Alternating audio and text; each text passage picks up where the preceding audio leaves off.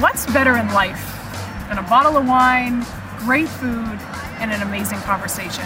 My name is Kate Sullivan, and I am the host of To Dine For.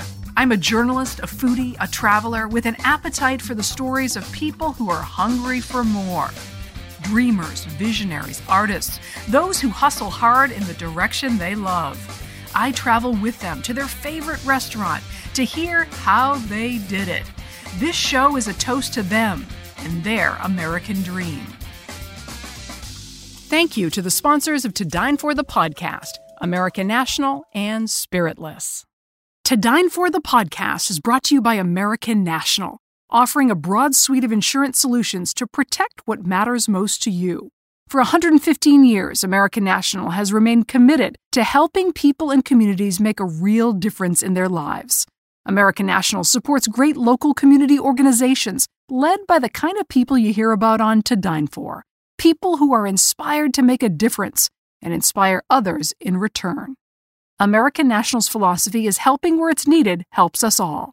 For a description of the American National companies, the products they write, and the states in which they're licensed, visit americannational.com/dine.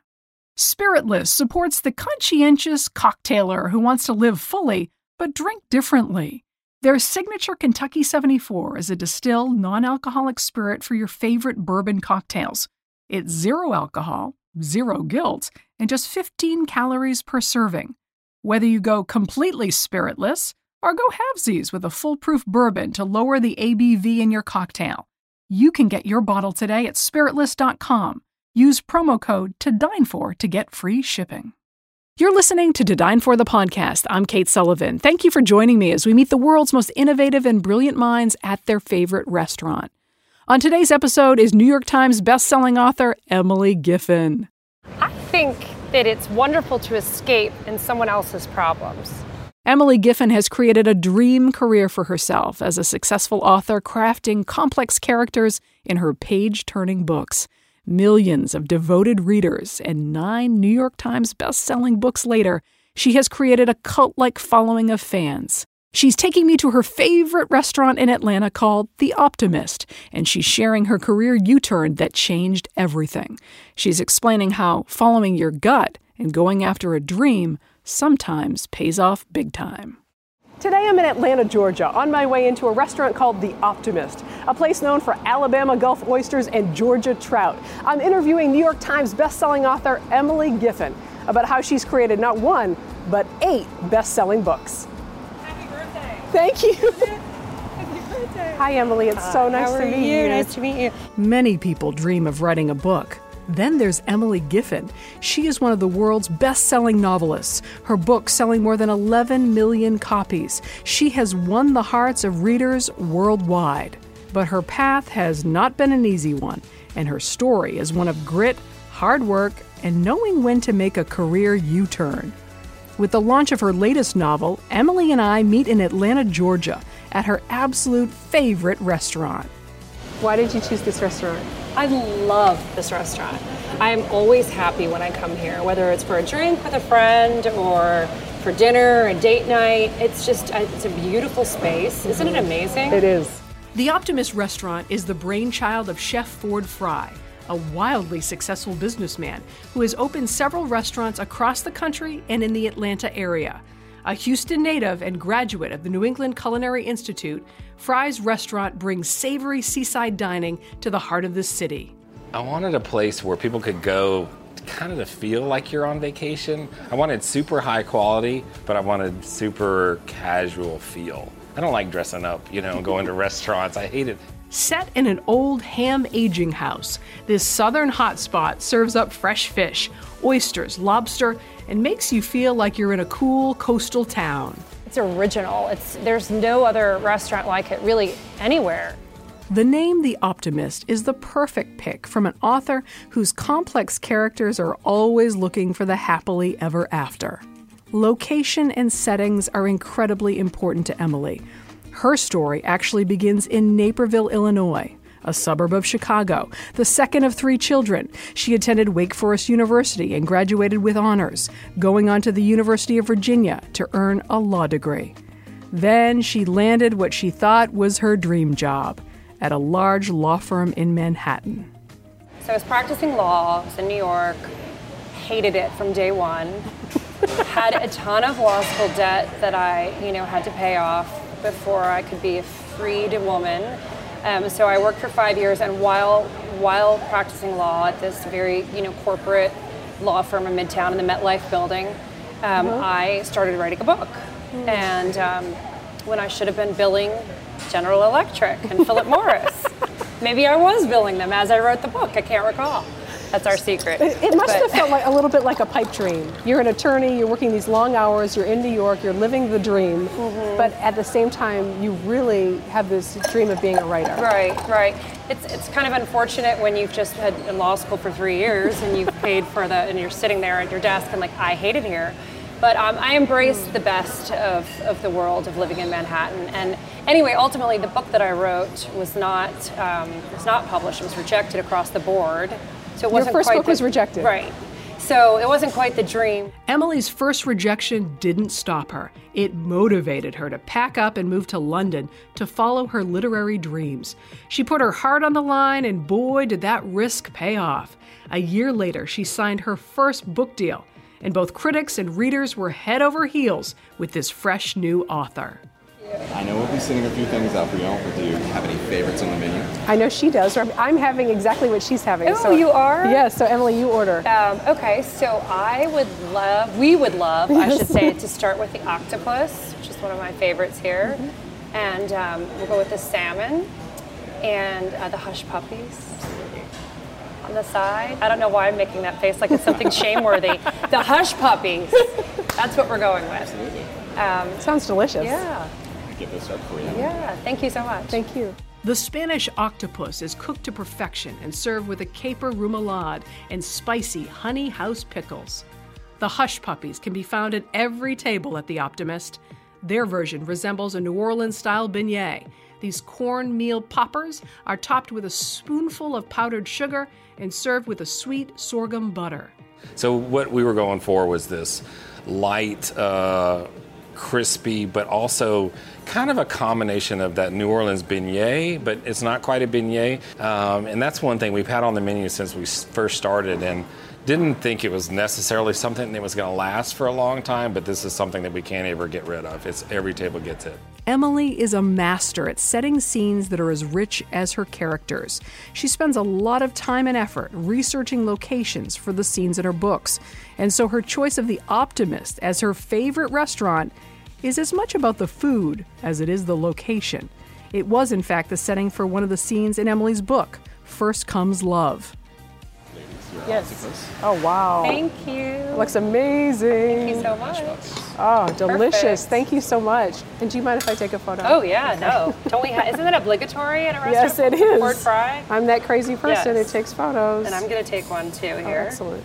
We snapped a few social media pics before diving into our delicious dishes. Turns out Chef Fry found out I'm a lobster roll fanatic and surprised me with his take on the classic New England favorite. That looks amazing. Thank you. Wow. I like watching your face. I can't. It's either like deep admiration or it's a devotion. Pain. Yes, it looks amazing. Uh, so. I'm going to cut you half of this lobster okay, roll sure, because yeah. it just looks too good. Yeah. You got to try it. Um, every one of your characters is motivated by something, whether it's love or money or status. What do you think you're motivated by? Well, that's such an interesting question.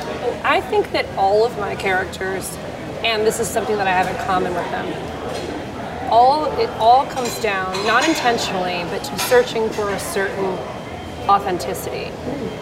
And the question that they ask themselves is one that I ask myself. It's one that I asked when I was 29 and a lawyer and contemplating that move to become a full-time writer and it's one that I continue to ask myself is am I living the life that I'm meant to be living? Am I being true to myself? Well, Everyone course, wants to know that. We all want to know that. And I think that's really what motivates me and what I constantly try to take stock of. Am I living the life that I was meant to be living? And to really get to the answer this to that, delicious. it's amazing. Too, yeah. It's really good. Um, am I living the life that I was meant to live? Really takes maturity and it takes self awareness. with your first book, you're an attorney in New York. Your first book is rejected across the board. What gave you the courage to move to London and say, I'm going to try this again? So misery motivated me. So You had to leave. Right. So really, kind of the question is, why did I go to law school? Um, but I wanted, I didn't feel like I could graduate from college and just start writing fiction. So I sort of wanted to legitimize myself and get a real job. And so that's why I went to law school, and I've never regretted it because I loved, I loved the um, the study of law, and I loved constitutional law and criminal law and all that I learned. And you know, I was in this world that I, you know, I met wonderful friends, and at the same time, I sort of saw what I didn't want. Yeah. And I think in life that's so important to, um, to, to trial and error, to, to make mistakes. And I remember there was an attorney who was a partner at my firm. I did not like him. He did not seem to like anybody. And as I was leaving, and the elevator doors opened, and I had my box of things, and it was my last day, and I was going to move to London and write this book. He said, Everyone's writing a novel. Good luck with that book. And he did the double Guns. gun thing. And I was like, You're so mean and rude. And I'm like, Thanks, Bob. And the elevator doors closed. And I'm like, That's my motivation right Yeah. there. Sometimes you need that little yeah. petty motivation to get you through. And when one elevator door shuts, another one opens. Emily vowed never to practice law again. And just like a lead in one of her novels, she set out to find her true, authentic self, flaws and all. You have this ability to create these deeply flawed but relatable characters. How do you do that? Because I'm deeply flawed. That's a big help. I try to be relatable, but I know I'm deeply flawed. You know, we we it's, I'm joking, but I'm also quite serious. We all are that way. You know, I just try to about, write about real women mm. in relatable situations, and life is life is messy. Life is mm-hmm. complicated, and I think most of us, you know, you have your outliers, your your bad people out mm-hmm. there, but most of us are good people. Mm-hmm. Sort of, you know, we're trying to do trying to do the right thing. We're trying to be kind and, and get our decisions right, but we don't. We inevitably screw up. And I just try to put my characters in those situations and hope that my readers root for them in spite of their flaws and in spite of their poor decision making sometimes. We'll have more on this conversation in just a minute, but first, thank you to our sponsors. To Dine For the podcast is brought to you by American National, offering a broad suite of insurance solutions to protect what matters most to you. There's a funny thing about most insurance commercials, whether they feature lizards or birds or funny cartoon characters. It seems like they want you to think about anything but insurance. American National, on the other hand, has real local agents who get to know you, so they can help you reach better decisions about your insurance to make sure you're protecting what matters most to you. American National agents are part of your community, they're your neighbors. So whether it's solutions for your home, your small business, your farm, or your life, you can count on your local American National agent to make sure you get the discounts you deserve and the protection you need without paying for extras you don't. With American National, you get an ally, not just a web page. For a description of the American National companies, the products they write in the states in which they're licensed, visit americannational.com/dine. If you're like me, there are times when you want to feel like you're having a fancy cocktail, but you don't actually want the alcohol. So I love Kentucky 74 from Spiritless. It's a distilled, non alcoholic spirit for your favorite bourbon cocktails, but with just 15 calories per serving and none of the guilt. You can pre order your bottle today at spiritless.com. Use the promo code to dine for to get free shipping. Now back to our conversation. Your books are books that people literally cannot put down. That's They're so page kind. turners. So Well, I'm just you. wondering, like, do you travel to the places and the settings of your book I to do do. research? You know, th- thank you for that compliment. I, I really try to make that, um, you know, the setting seem like another character in the book. Um, I would say that moving around a lot as a child helped with that feeling of anything could be a potential home. And so when it comes to writing a book, one of the things I do is choose a setting, and I've chosen Atlanta several times because it's I know it so well. So it's it's just very natural for me. I've chosen New York and London for the same reason, and Chicago for the same reason. Every once in a while, I'll choose. I'll set a book whether it's because the city intrigues me or the characters, I can picture them there, or Right. both. I'll choose a city. And so in the, this this all we ever wanted, I chose da- um, uh, Nashville. Well, we're living in an age of honesty that we never, even you know, when we were growing up, it was all about. Yeah, please do. Yeah. Before I finish them. Emily has been called a modern day Jane Austen. Her stories are full of love, loss, and life lessons. She produces a book almost every two years, all of them best selling novels, one of which, Something Borrowed, became a movie starring Kate Hudson and Ginnifer Goodwin. It's almost like you say what everyone's thinking but won't say. No filter, they call that. A little. But Yeah. honestly, I think that's why people love your book so much. It, it takes courage to say you're in the wrong relationship, you're in the wrong job, you need to change course. And it takes even more courage to actually do something about it. It doesn't really take that much courage to put my characters in those situations. No, it doesn't. It's not that hard. But I think or that- brave. But, But, I think uh, that's what people relate to. They want to see that play out. They want to see their scenario maybe go a different route, play out, and maybe Right. your books are the only place that Sure. will happen. Again, I think it's just about creating realistic situations and and trying to understand the full person and in, in knowing that nobody nobody really has it all together. Nobody has all the answers. And writing about those that messy landscape of our our relationships. And and I think so much of life is is is searching for trying to forgive, trying to receive forgiveness, making mistakes, moving on from them. Because let's face it, if we were perfect, you know, we wouldn't we wouldn't have the We'd richness. Of, yeah, we Mhm. would. We Yeah. Mm-hmm. wouldn't have the richness of that journey. So, um, yeah, that's just what I love to do. And I get asked the question a lot: Will you ever write another kind of book? Hmm. And you haven't asked that. You wouldn't ask that. So, so not you. answer? So not you. But I think it's sort of, you know, would I ever write another genre? I don't know, perhaps a thriller, a mystery, uh, you know, young adult. But I would always write about relationships because to me, that's what's interesting about life. Emily's newest novel, All We Ever Wanted, is set in Nashville, Tennessee, and explores a difficult moral dilemma. What do you do when your own child makes a morally reprehensible decision? Do you protect them, or do you seek the truth at all costs? The novel tackles that question and the Me Too movement in a subtle and not so subtle way. Well, it was interesting because I started writing the book well before the Me Too movement really, you know, unfolded. Right. Um, so it was sort of one of those situations of, um, you know, art imitating life. But at the same time, it wasn't because, of course, I'm not writing in a vacuum. I'm writing about real life. It wasn't a movement per Right. se. Didn't have a name, but we were all aware of that. Exactly. We, we all can point to stories in the media in our own life and our sisters' lives and our best friends' lives that sort of tapped into what happened in that movement. And I think I, I've, you know, I wanted to write about real women uh, finding their voice, finding the courage to live life on their terms, and whether that that's about you know a career or a relationship or standing up to sexism, standing up to racism, standing up for themselves and for the people they love. I think it's important. Yeah. Emily's fan base is a loyal one. She has crafted an audience as unique as her books. Her legions of fans follow her daily life on Instagram and Facebook. Her ability to be transparent in her personal life is part of her ability to connect.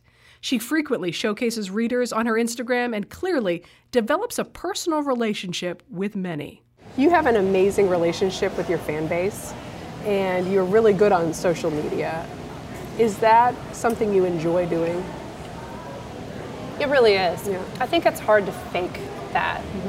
Um, and I think you can sort of always tell when you have someone doing your posting for you. You can tell this, um, you know, when you follow celebrities if they're if someone's doing the posting for them or if they're doing it for themselves. But I um, and, look- and I don't see writers as celebrities. We're writers. It's kind of different. But, But you have a huge fan base that you want to sort of relate to Mm-hmm. and create a community, and that's what you've done. You've created a community with the people who love your books, and you can tell there's a lot of devotion there. That's uh, that's kind. I do feel a close relationship with my readers, and I do credit social media for for a lot of that. You know, I started writing. We had MySpace. That was it.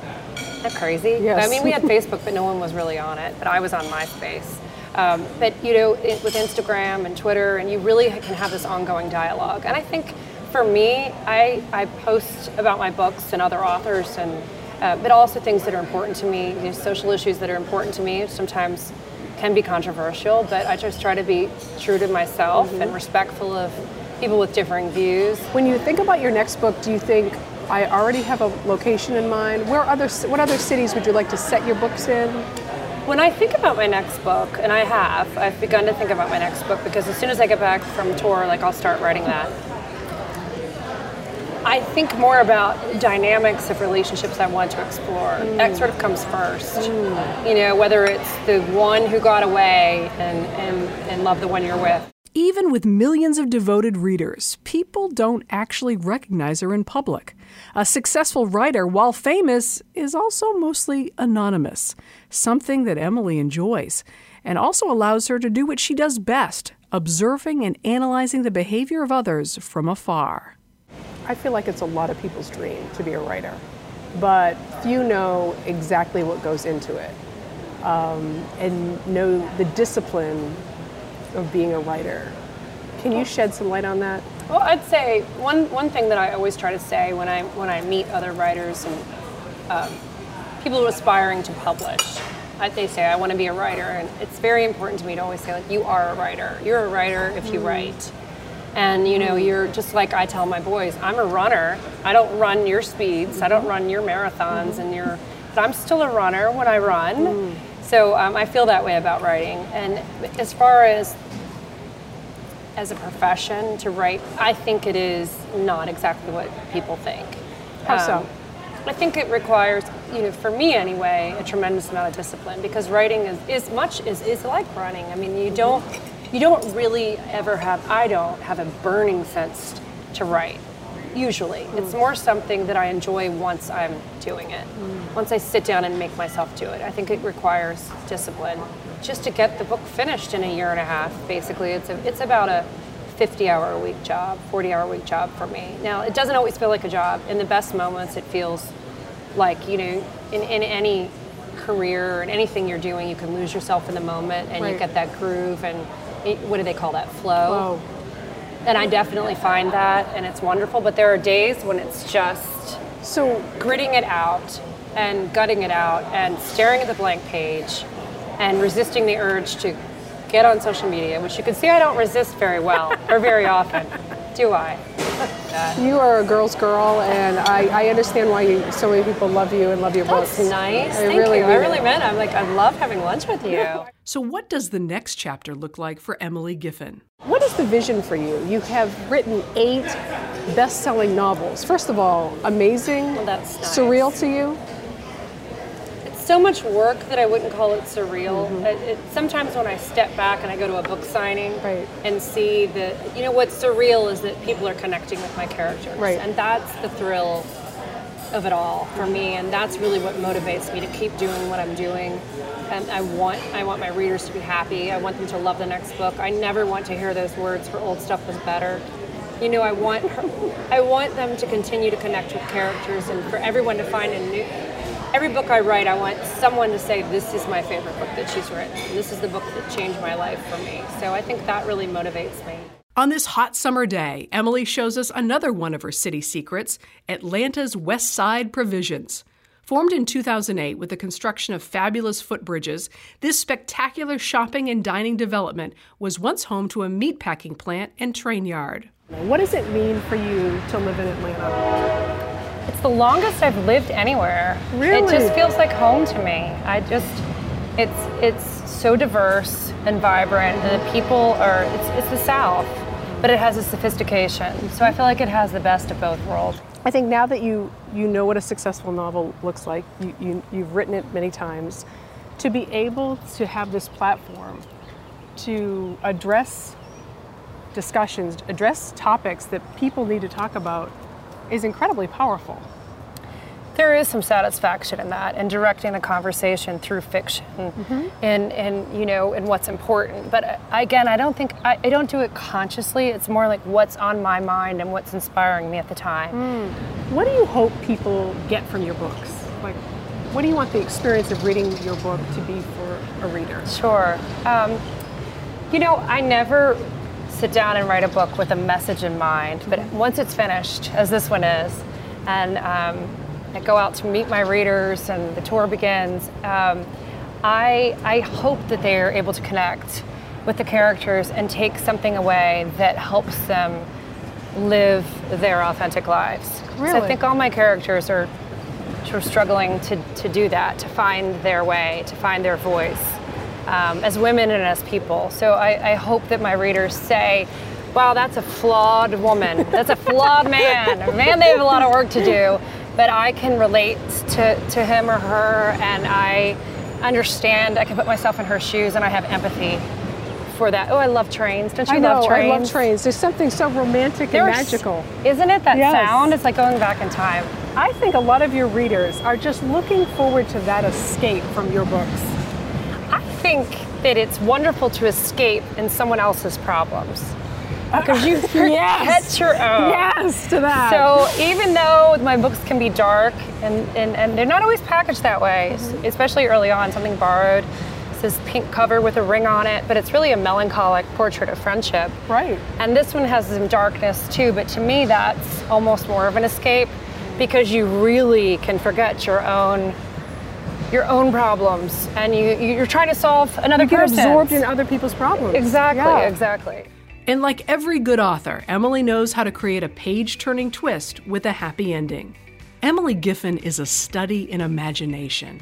She knows how to create the arc of a story, and her characters, like you and I, are flawed and relatable. With stories that have twists and turns that some just wouldn't believe. But it's her relationship with herself and her ability to see the world and bring those stories to life that have millions counting the days to her next page turner. I'd like to make a toast. To you, Emily, thank Aww. you for being on To Dine For. Thank you for sharing your story and your truth. And thank you for thank bringing so me to much. a delicious, delicious meal. And Cheers. Happy birthday. Thank you. Thank you.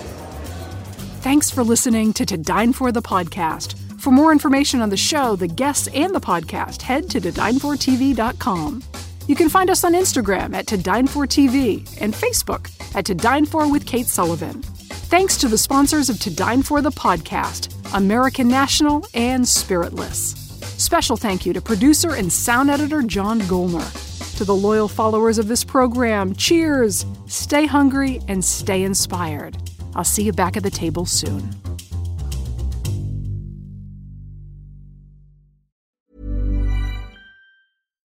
Here's a cool fact a crocodile can't stick out its tongue.